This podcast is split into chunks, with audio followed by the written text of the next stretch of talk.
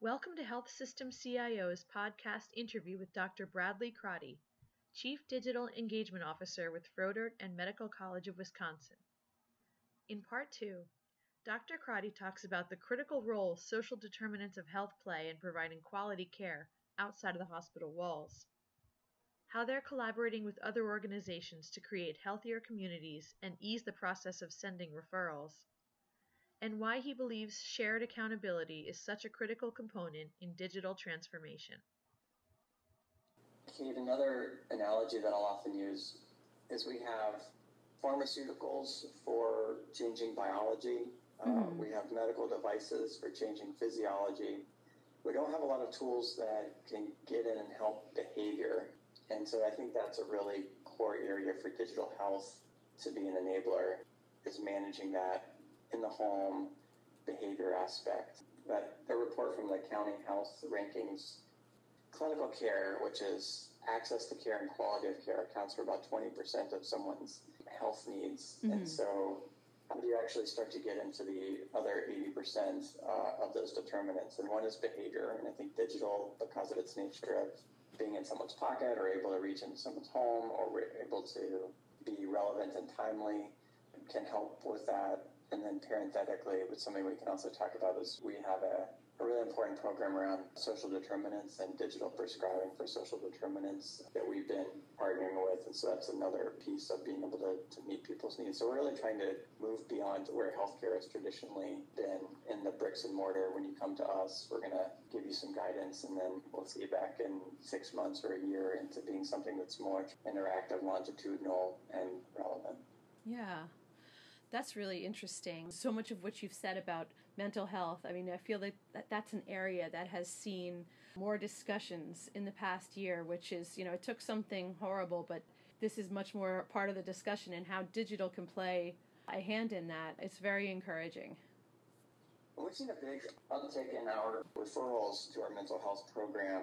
It essentially started in March. You can just see it, and we went up about 50% plus in terms of our referrals. And Another thing that the virtual care team did is they monitored our remote monitoring for COVID. So we've had, I want to say, around 10,000 people go through our remote monitoring program for COVID 19. So we had this very nice end to end digital experience. But whether you came in digital or not, if you tested positive, we reached out to you and offered a remote monitoring program. And you could either pick up a pulse oximeter or later, once we got the supply chain really more figured out, we would just mail it to people once they had a positive test so that they had it in their house. And uh, our virtual care team did all of the monitoring for that. And, and interestingly, what they also did is as they were interacting and engaging with people who were in the midst of their COVID episode, mm-hmm. they would also be referring to our digital mental health program because of the anxiety that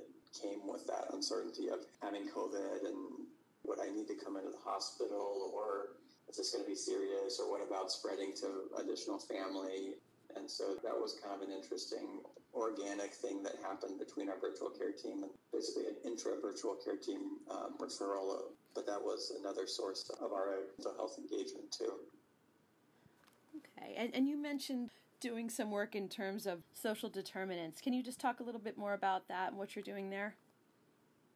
We, we've been very interested for a number of years in what we could do in the social determinant uh, space. Mm-hmm. And um, we think about this in terms of like digital access, but like really it's, it's much more broad. And so we began early talks with a company based in Chicago called NowPow, which does social determinant basically community-based organization prescribing. And so if there's a need for food, housing, domestic violence, etc., we could create a digital referral out. So a problem that we have is the need is here and the amount of social mm. workers and, and effort is here. And so how can we get people better connected to community-based organizations right. in a much more expeditious way?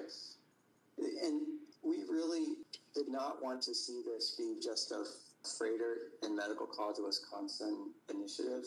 Our peers in the region also have a stake in this, and it, we kind of thought at the outset it would really be silly if we did this and then Advocate Aurora built their own and essentially built their own, mm-hmm, right. and the federally qualified health centers um, built their own. And so, through kind of a lot of we were able to work together and under Impact 2-1-1, they manage the NowPow implementation and integration. We've invested in it, and I think our other health systems have uh, put forth efforts into into implementing um, this project. And so, what it's going to net at the end of the day is that we have a community resource for Milwaukee County, uh, Waukesha County, uh, Washington County. So at least three counties, and, we may be able to expand more in the future, but at least three counties in the southeastern Wisconsin region where can have a shared database of community-based organizations, and we can we can send referrals electronically through the through the EHR, and then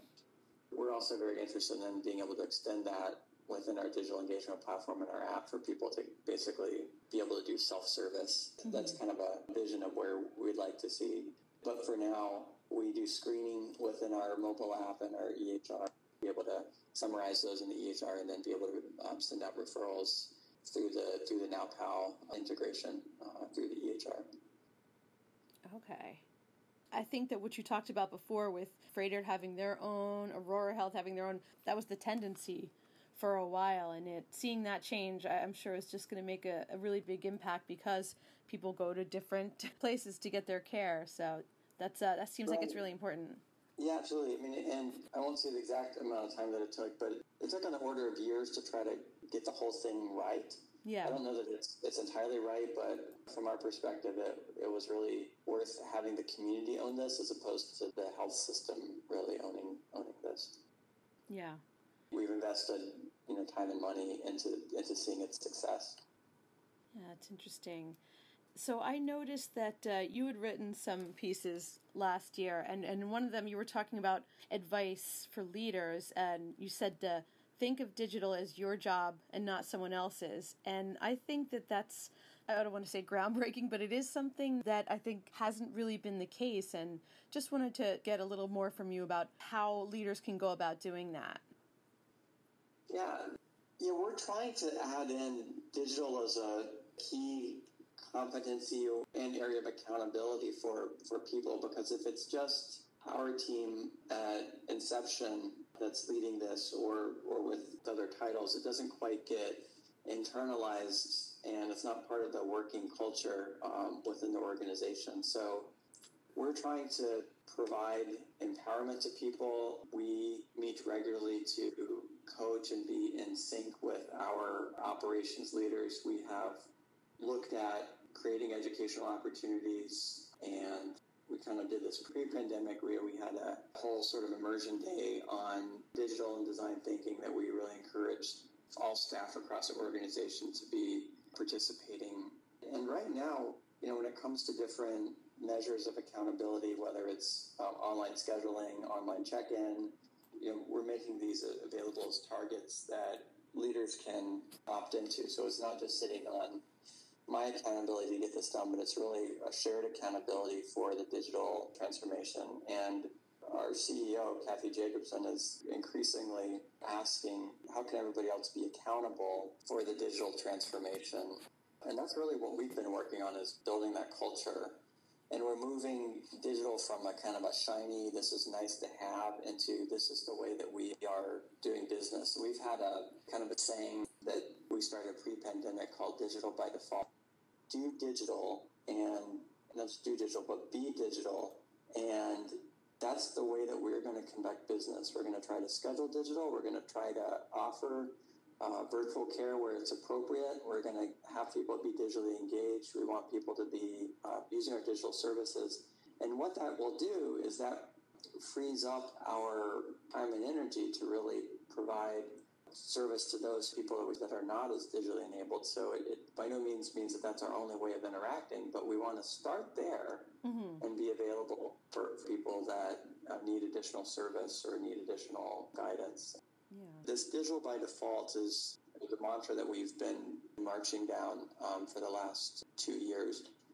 The culture piece is really important, and that's yeah. part of the work that we're doing how do we spread that culture? And so we, we've drawn a line between doing digital, which is we have an EHR, we have a portal, into being digital, which is everyone across the organization, whether you're a, a patient service representative to an executive, we think about digital, we, we use it, we're aware of it, we can speak a common language, and it's part and parcel of the, the work that we do. Certainly in an academic health system, it's not the same as building something from scratch like an, an Amazon Care, et cetera, but we have a lot of potential to adjust and, and provide digital services. And, and as we go through and we're looking at scheduling, how do we be digital defaults as we as we do our scheduling, as we do our onboarding into a, a new patient experience within a clinic or within a, a, center of excellence or a mode of care? How do we bring that digital by default experience? So, you know, and we've had wins. Like, you know, prepping for a colonoscopy, for example, is a digital experience now where we mail you the supplies and we provide a, a short-term remote monitoring patient education solution for people undergoing that prep so that they know what to do and they're ready and they kind of have a digital process. And so how do we package that and bring that? That's just a, a small example that just out off the top of my head, but like how do we bring that forward into a lot of other care streams that we have? And that's, that's what we're working on. I'm glad that you touched on that with, with culture because it really does seem like that can be a barrier in a lot of cases, and getting past that is uh, critical. Culture is a is tricky. It's tricky to change.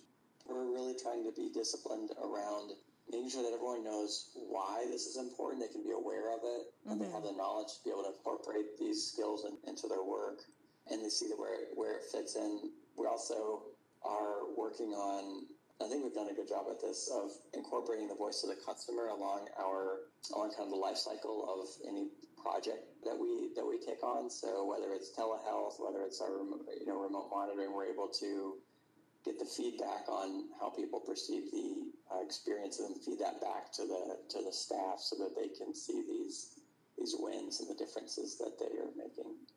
Yeah. You know, it's also challenging because there's just there's a lot of day to day work that needs to get done, and sometimes the technology is is finicky, and and so we you know we're trying to make it as easy as possible for the technology to just work, but we know that things that are different are sometimes a little bit bumpy, and trying to make sure that our organization is resilient so that we get past these bumps you know, we know why we're doing this. We have our North Star of making a much better, much more cost effective uh, patient experience for people. And the care quality and the care experience are our guiding light. And we will smooth over and be res- resilient to any of the bumps on the road. And with our operational teams and our frontline teams with digital and digital transformation, there will be bumps that we that we encounter, and um, we just we're, are working together to smooth them out and and and take uh, you know sort of an all hands on deck approach until we get them working. Yeah. All right. Well, that seems like a, a really nice way to uh, wrap this up. Really appreciate your time, and it's been very interesting to hear about what you guys are doing. Uh, you know, I, I love what we're seeing with digital transformations, and yeah, no, it's uh, every day is um, every day is interesting, enjoyable, and challenging at the same time. Mm-hmm. So it's a sure. it's a good it's a good space. Thank you for listening to this podcast from healthsystemcio.com. To hear other podcasts, visit our website or subscribe to our account in iTunes at healthsystemcio.com backslash podcast.